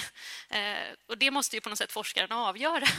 Vad är det för interaktionsstrukturer som det är relevant att titta på mm. i en given, i en given situation? Ja, visst. Eh, och kanske finns det interaktioner som vi överhuvudtaget inte kan observera i en given interaktion, så att säga. Eh, men ytterst sett, om vi liksom nu ska tänka då metafysiskt eller vad vi ska säga, så går ju liksom gränsen för de här systemen i det blir någon sorts kosmologi mm. i universum. Universums ja. Fullst, helheten av universum. Totaliteten, som man skulle ha sagt om man var hegelian eller något annat så här, sånt filosofiskt begrepp. Det är liksom eh, eh, det är en sorts monism som man till slut kokar ner det i då. Eller att det är där man till slut landar, att man står i det här stora relation, relationella eh, havet utav saker och ting, för att också använda sig av ett österländskt begrepp eller metafor. Som är ett. I, i, i, där allting, där allting, liksom, allting relaterar till detta enda, ja. Den enda är helhet. Ja. Eller vad man ska säga. Och då är ju frågan hur man ska förstå den här helheten. Det är ju en fråga. Men, men det jag är mest intresserad av är liksom hur... Eftersom det här systemet, alla de här interaktionerna hela tiden kräver en tredje punkt som man kan titta ifrån. Eller, eller som liksom är den som på något sätt mäter. Hur ska man förstå ett universum som det liksom inte finns någon utsida på då?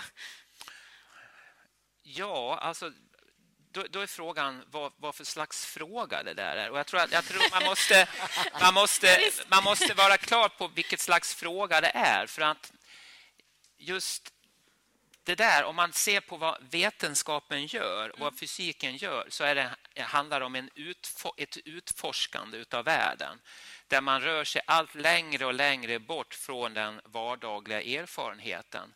Men där det alltid finns någonting ytterligare. Mm. Vilket innebär att den här totaliteten som, som du nämner, den är inte ett objekt för nej, de här naturvetenskapliga nej, studierna. Och frågan är om det är någonting som man överhuvudtaget kan liksom närma sig egentligen. Mm. Utan snarast det vi har är den här utsiktspunkten. Där vi ser en massa olika saker som vi kan mer och mer binda samman och få en allt rikare bild utav det universum som vi befinner oss i. Mm. Där vi själva också utgör en del, en väldigt begränsad del med ett väldigt begränsat förstånd dessutom. Där vi då delvis också upptäcker oss själva i alltihopa det här, eftersom våra hjärnor är riggade på ett visst sätt, vilket gör att vi bara kan tänka en viss typ utav tankar i det här också. Och att i det perspektivet som dessa begränsade varelser ens kunna ta ordet totalitet i sin mun, det är ju nästan, det blir någonting lite patetiskt över det hela egentligen. Nej, det är vackert, ju men det är också vackert. Men jag vill fråga dig, Emil, eh, apropå instrument och verktyg som då vetenskapen använder sig av, är det eh, pretentiöst att säga att musik skulle kunna räknas till ett verktyg som man använder i utforskandet utav verkligheten? Eh. Jag svarar på en annan fråga istället. Ja, det, ja, det. Alltså, det behövs ju jag inte. Tyck, som, som är, jag tycker bara det är väldigt fint det här med att på sjuttonhundratalet så var musik vetenskap och läkekonst hette konst. Och idag så har vi bilden av att musik är konst och medicinen är vetenskap. Mm. Det är min bortpassning på din fråga. Mycket, mycket bra. Jag hör vad du säger. Får jag, får jag säga någonting om musik också? Do it. Okej. Okay. För att där, jag menar, nu pratar vi om den här totaliteten då, det här ogripbara och sånt där. Och det måste jag, även om det är lite banalt på något sätt, va, så tycker jag ändå att jag kan få, jag kan få den där känslan när jag lyssnar på rätt slags mm. musik. Mm. Jag, jag tror inte det är någon riktig slump i det hela heller, utan det finns någonting mm. i den här musiken. Och för, föga överraskande så... Till exempel då, för någon som jag, så är det, funkar det väldigt bra att sitta och räkna till Bach. Till exempel. Ja, det går jättebra, för att det finns det där i det där. Va? Mm. Men om man ska få den här riktigt kosmiska känslan. För att min bild av universum och världen är inte bara matematiska, utan det är ett språk för att beskriva det hela. Va? Och då funkar Bach. Då. Det blir en slags beskrivning av någonting vackert, kanske lite kallt, va? Men någonting vackert ändå, va? Som man också kan relatera. Det finns någonting, någonting lite mekaniskt i det också. Va? Men det, det finns någonting tilltalande i det. Men ska man få den här kosmiska känslan, då är det liksom mera någon sen stråkkvartett utav mm. Beethoven eller någonting jo. annat sånt där, va. Vad kul om det sagt då, då liksom, istället. Då då då då bör det hända någonting annat, va. Det, det är svårt att liksom ta fasta på. Ja, men, jag har, men det finns ja, någonting annat. Jag har någon där, kommentar till det som jag ja. inte vet om den är så värdefull, men på samma sätt som att det här när universum eh, materialiserades, att det var lite tätare materia här och var, och vilket ledde till att planeter och galaxer bildades, så Eh, lever jag efter idén att det finns olika starka intervall. I den här strängteorin som du forskar på antar jag att det bygger på olika sorters... Nej, jag, jag passar på den. Men, men det som jag tycker är spännande med musik är att jag, jag, jag tror att det finns eh, olika intervall som har olika eh, värde eller olika känsla av stabilitet. Så att musiken i grunden tror jag är väldigt eh, universell i hur den fysiskt tar sig ut. Alltså att det finns intervaller som alla är överens om att det här är stabilt. Att dammsuger man så sjunger man ofta en kvint till dammsugaren för att det ligger bra. Det är liksom det behagliga övertoner som skapas.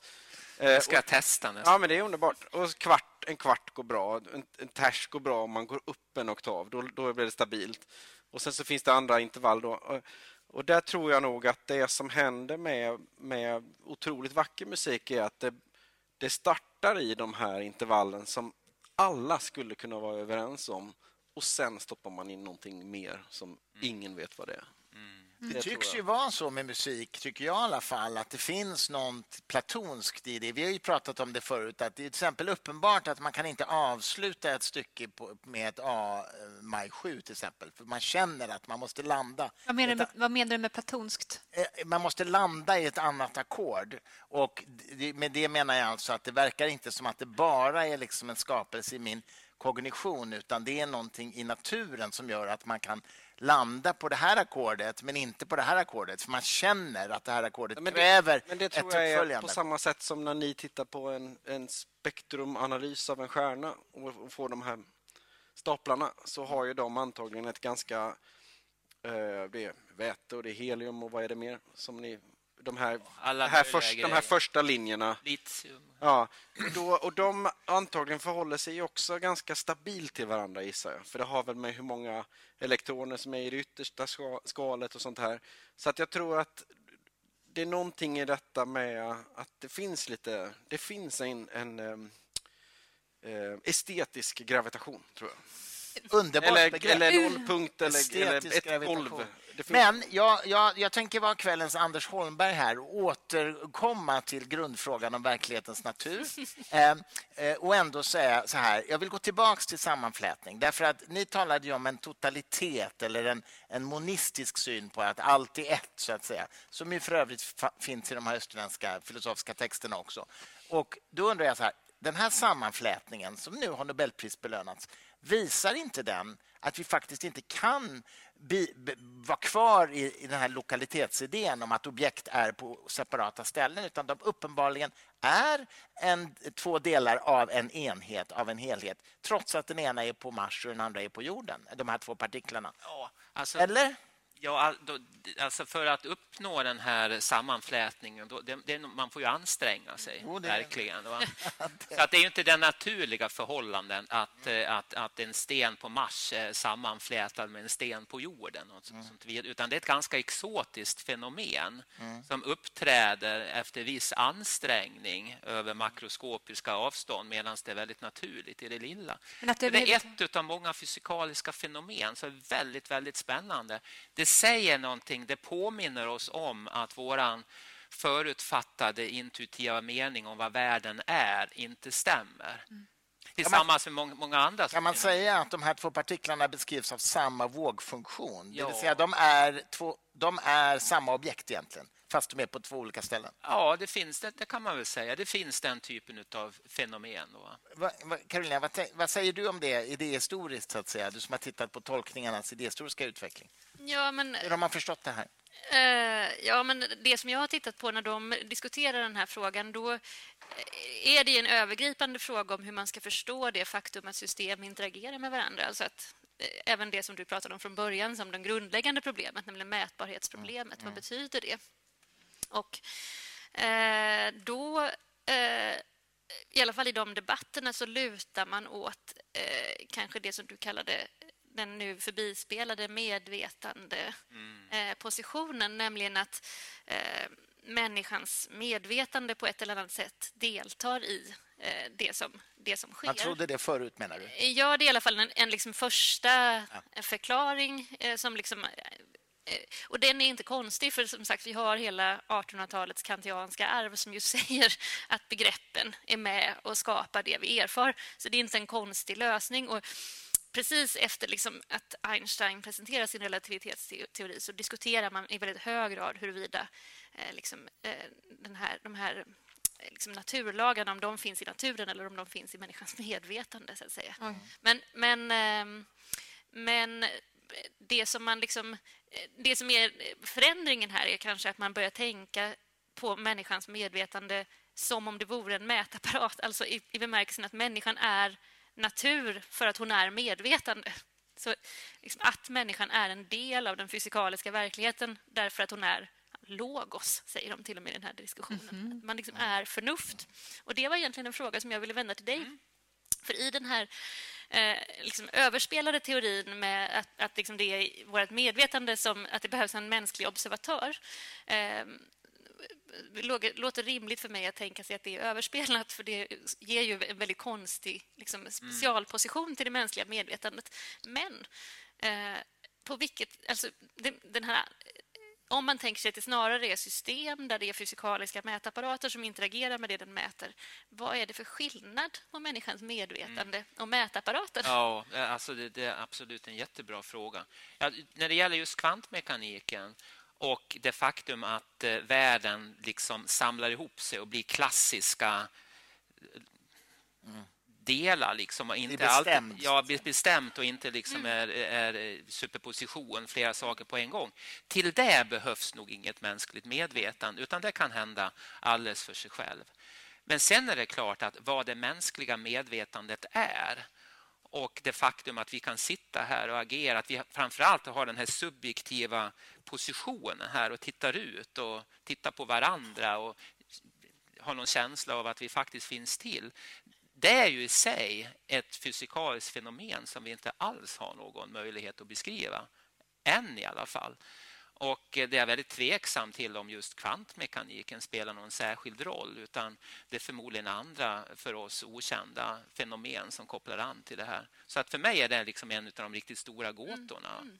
För det är i alla fall intressant om man ska prata om den här historien, att om man tittar på precis det här samarbetet mellan då Schrödinger och den här teologen, så formulerar de en, en ja, Zubiri, han formulerar en teori om människans medvetande som en del av naturen, som en produkt av den här dialogen. Gjorde Zubiri det? Ja, Zubiri gjorde det, och där han delvis då delar idéerna med, med Schrödinger, som man kan se på Schrödingers föreläsningar i efterhand att han använder sig av en del av de här idéerna. Men att, eh, men att eh, man öppnar för den liksom, inriktningen eller den frågan, och då är ju det ja, men, i mitten av nittonhundratrettiotalet. Vad Eh, är det mänskliga medvetandet? Hur kan vi förstå det som natur? Jämnbördigt med de andra fysikaliska processerna. Mm. Eh. Ja, man ställer frågan. Men, men han, har, han har ju inga svar. Men han har en, inte kommit någon vart. Nej, han har formulerat en filosofisk teori. Ja, precis. Men det är en intressant sak att den frågan uppkommer så tidigt. Ja. Eh, att man liksom ser, har möjlighet att göra de här distinktionerna innan ja. Sånt som sammanflätning och så ens är experimenterat med. Långt innan de liksom... Eh, Jag kommer att tänka på Kantor när du pratar om Schrödinger och Zubiri eh, som ju fick stöd från ryska mystiker när han började forska på olika stora oändligheter. Ja. Matematikern Georg Kantor. Precis, och medan då andra matematiker runt omkring i Europa sa galen eller sluta med det där, det är helt lönlöst, så sa påven då, Pius den, kan det vara första, kolla inte det här. Och då de här ryska mystikerna sa, men absolut skulle forska på det här. Det är en helt rimlig tanke att oändligheten kan vara olika stor beroende på vilket grepp du använder i ditt forskande efter den. Och det är en hissande tanke, alltså det finns olika stora oändligheter. Mm. Och det bekräftade han ju sen ju med sin matematik. Ja, det, idag är det helt accepterat inom matematiken. Ja. Men det, men, men, och inte de, särskilt konstigt heller. Nej, nej, men, kan men, men det stämmer ju att de är, de är marxistiskt lagda, matematikerna på den tiden. De sa att det där är metafysiskt trams. Medan de här ryska mystikerna som du säger och Vatikanens påve gjorde ju en koppling, teologisk koppling. Leo den, oändliga... Leo den trettonde var det. Och han ja. Var också den som grundade faktiskt Vatikanens observatorie mm. till slut. Han var ju vetenskapspåven. Ja, just det. Mm. Mm. Ja, från, nej, från, från att ha bränt människor till att ha ett eget observatorium i slutet. Men om man bara ser matematiken som jag gör då, som, ett, som ett verktyg, så är, betyder det, har ju inte det någonting med verkligheten att göra i alla fall, dessa alla olika oändligheter, utan det blir en del av ett språk som man kan använda och försöka finna en tillämpning på mm. något sätt. Men det är ingenting som i sig borde göra vare sig en rysk mystiker eller påven. Det, det kanske inte upphetsad. Säger någonting om verkligheten i sig, men det, säger, det är i alla fall en konträr hållning till så som ja. religionen hade sagt att verkligheten var. Så den slår ju sönder en uppfattning om vad vi, vad vi tror vi går runt i, eventuellt. Ja. Ett trosystem. Ja, kanske. Men jag tänker ändå att här är jag nog ändå lite med dig faktiskt. Måste jag säga. Ja. men, men för att det finns ju ganska många försök, inte bara de här New Age-försöken, utan det finns också liksom filosofiska försök att på något sätt dra ganska långtgående filosofiska slutsatser av liksom kvantfysiska fynd. Det finns en kvinna som heter Karen Barad till exempel, som mm. ju på ett sätt är jätteintressant, för hon är verkligen fysiker. Men jag var och lyssnade på en föreläsning av henne nyligen, och hon har liksom en idé då om att eh, den här grundläggande relationen som är en sorts ontologisk, alltså utsaga om verkligheten, som eh, liksom ska grunda hur vi förstår hela världen och också den, samhället. Mm. Men när jag lyssnade på föreläsningen med henne så satt hon och visade bilder av blixtar som naturligt söker sig till varandra och menade att det skulle vara förlagen för hur vi ska liksom förstå varandra i kärlek. Typ. Och det är ju liksom så banalt så att ja. man bara känner att herregud, liksom, ge dig, är det det här? Behöver du verkligen hela den här kvantfysiska utbildningen för att säga det här? Mm. Liksom så... Uh, och, och här tänker jag att... Det, där är vi ju överens allihopa. man behöver, man, man behöver liksom, om man ska kunna säga några saker om verklighetens beskaffenhet med hjälp av kvantfysik, då ska man vara väldigt noggrann med vad det är man säger. Ja, alltså, då är det verkligen det är små alltså, steg. Kvantfysiken har ju kidnappats av New Age-kulturen jättemycket till en massa tolkningar. Jag bara säga att hon är inte New Age-kultur heller. Hon är ju nej, nej, en väldigt respekterad ja, ja. filosof. Liksom. Till och med men, hon. Då. Men till och med hon, ja, precis. Men alltså, jag brukar alltid, när jag pratar med New Age-människor som, som hänvisar kvantfysiken, så brukar jag alltid säga att den, den är mycket konstigare än vad ni tror. Ja, bra, bra. För det, eller hur? Men hörni... Um, jag vill bara fråga en sak till om detta med verklighetens natur. Alltså, den här vågfunktionen som Schrödinger-ekvationen som, som ju är liksom ett sätt att beskriva innan det blir partiklar som verkligen är någonstans, så att säga. Skulle man kunna säga att materien då inte är det mest grundläggande, utan att materien är liksom en, en effekt av verklighetens natur som är egentligen en vågfunktion, eftersom den inte är bestämd förrän den interagerar med omgivningen. Som... Alltså, världen är vad den är, liksom ontologiskt, ja, någonting där ute. Sen har vi modeller utav den, matematiska modeller. Ja. Dessa modeller, naturlagar som vi kallar dem, matematiken, finns inte där ute utan finns här inne. Det är beskrivningar utav världen som antingen är användbara eller inte. Mm. Och de, och vi testar dem mot experiment och observationer. Stämmer det, då är det användbara modeller. Det betyder att vågfunktionen existerar förstås ingenstans. Den existerar som ett, ett, ett namn för ett matematiskt begrepp jo. som vi använder för att, liksom kraft eller liksom allting annat, det är en del utav ett, ett språk som är användbart. Jag, jag köper det, men det var inte riktigt det som var min fråga. Jag menar så här, ja, kan... eftersom partikeln inte är bestämd förrän den interagerar med omgivningen, betyder det då att innan de här interaktionerna sker så finns det ingen materia? Ja, alltså du, du, du, du har väldigt svårt om du ska försöka föreställa... Du, om vi säger så här. Du kan inte föreställa dig att det finns partiklar på specifika platser innan du utför experimentet. Om du har den modellen utav världen så funkar det inte. Ah, okay. mm. då, är den, då stämmer den alltså inte. Mm. Sen har vi då en beskrivning som fungerar. Den kan du försöka pedagogiskt... beskriva för. Modellen finns där. Det är de här matematiska, matematiska ekvationerna. De beskriver världen. Sen är det upp till oss att försöka formulera det där på ett pedagogiskt sätt. Men det handlar om, alltihopa handlar om pedagogiken i att beskriva vad matematiken säger. Det är där det handlar om då.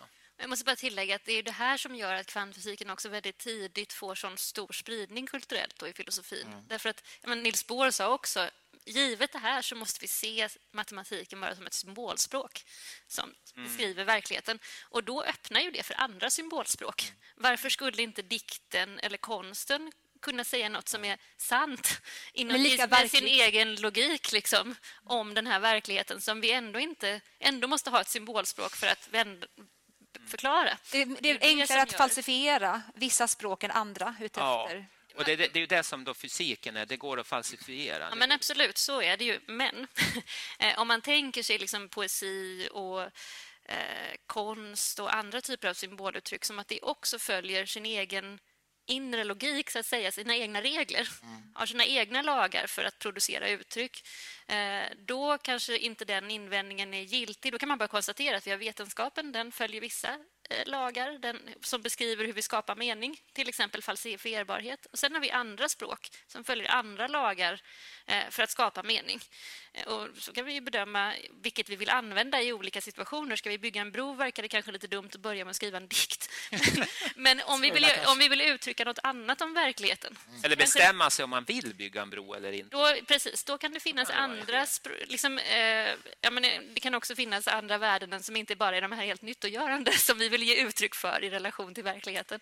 Och då kan ju de här andra språken med sina egna lagar vara lika viktiga. Jag tycker det är ett jättebra avslutande ord, men inte du vill ha ett annat avslutande ord? Jo, det är så att vi faktiskt måste avrunda. Jag har en sista superkort fråga till er som jag vill ha ett, eller jättekort svar på. Och det är helt enkelt, tror ni att vår mänskliga vetenskap och kunskap någon gång i framtiden kommer att liksom kunna säga aha, nu förstår vi hur det här hänger ihop. Nu förstår vi verklighetens natur, det som ligger bakom alla våra ekvationer och modeller. Tror ni att det någonsin kommer hända eller kommer det aldrig hända? Får jag börja? Sure. Ja, då tror jag att det är så här att det kommer finnas massor med frågor som vi nu kan ställa och som vi ännu inte har ställt. När man får fra- svaren på de frågorna så kommer man säga precis just det. Aha, det var så det mm. hängde ihop. Okay. Men det än innebär ändå att det kommer hela tiden nya, nya. frågor. Så, så mm. att jag tror du är med. Eh, nej, jag tror inte vi finns när vi har ställt eh, alla, gett alla svar. Men jag tycker väldigt mycket om det här, den franska vetenskapsakademin som arton nittionio sa ungefär så här att nu vet vi nästan allting. Det återstår bara några få mörka moln på himlen. Lord Kelvin var det. Ja, underbart alltså. Karolina, vad tror du om detta? Jag säger som Kant som sa att friheten ligger på moralens område. Jag skulle vilja säga att den enda stället där vi kan komma till fullständig säkerhet om tillvaron, det är på moralens och etikens område. Det är där vi kommer hitta svaren, tror jag. Tror det, ja. Gud vad bra sagt. Det var ju skönt att höra. Förlåt, jo, jag sa att, som Kant, att friheten ligger på moralens område. Att det enda stället där vi kan hitta eh, svar för oss själva, det är inom moralens och etikens område och inte liksom, frågor om varat. Det låter ju hoppingivande i dessa tider, minst sagt. Victoria. Vi ska berätta lite om vad som kommer framöver innan vi tackar så hemskt mycket för att ni kom. Den femte november är vi tillbaka här igen, mm. du och jag. Mm.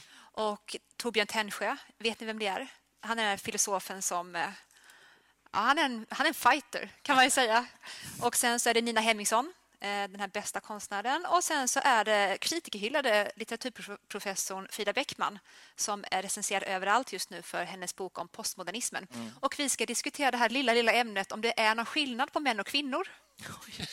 Så vill ni komma för en verbal fistfight så är det den alltså femte november. Ja, söndag, precis.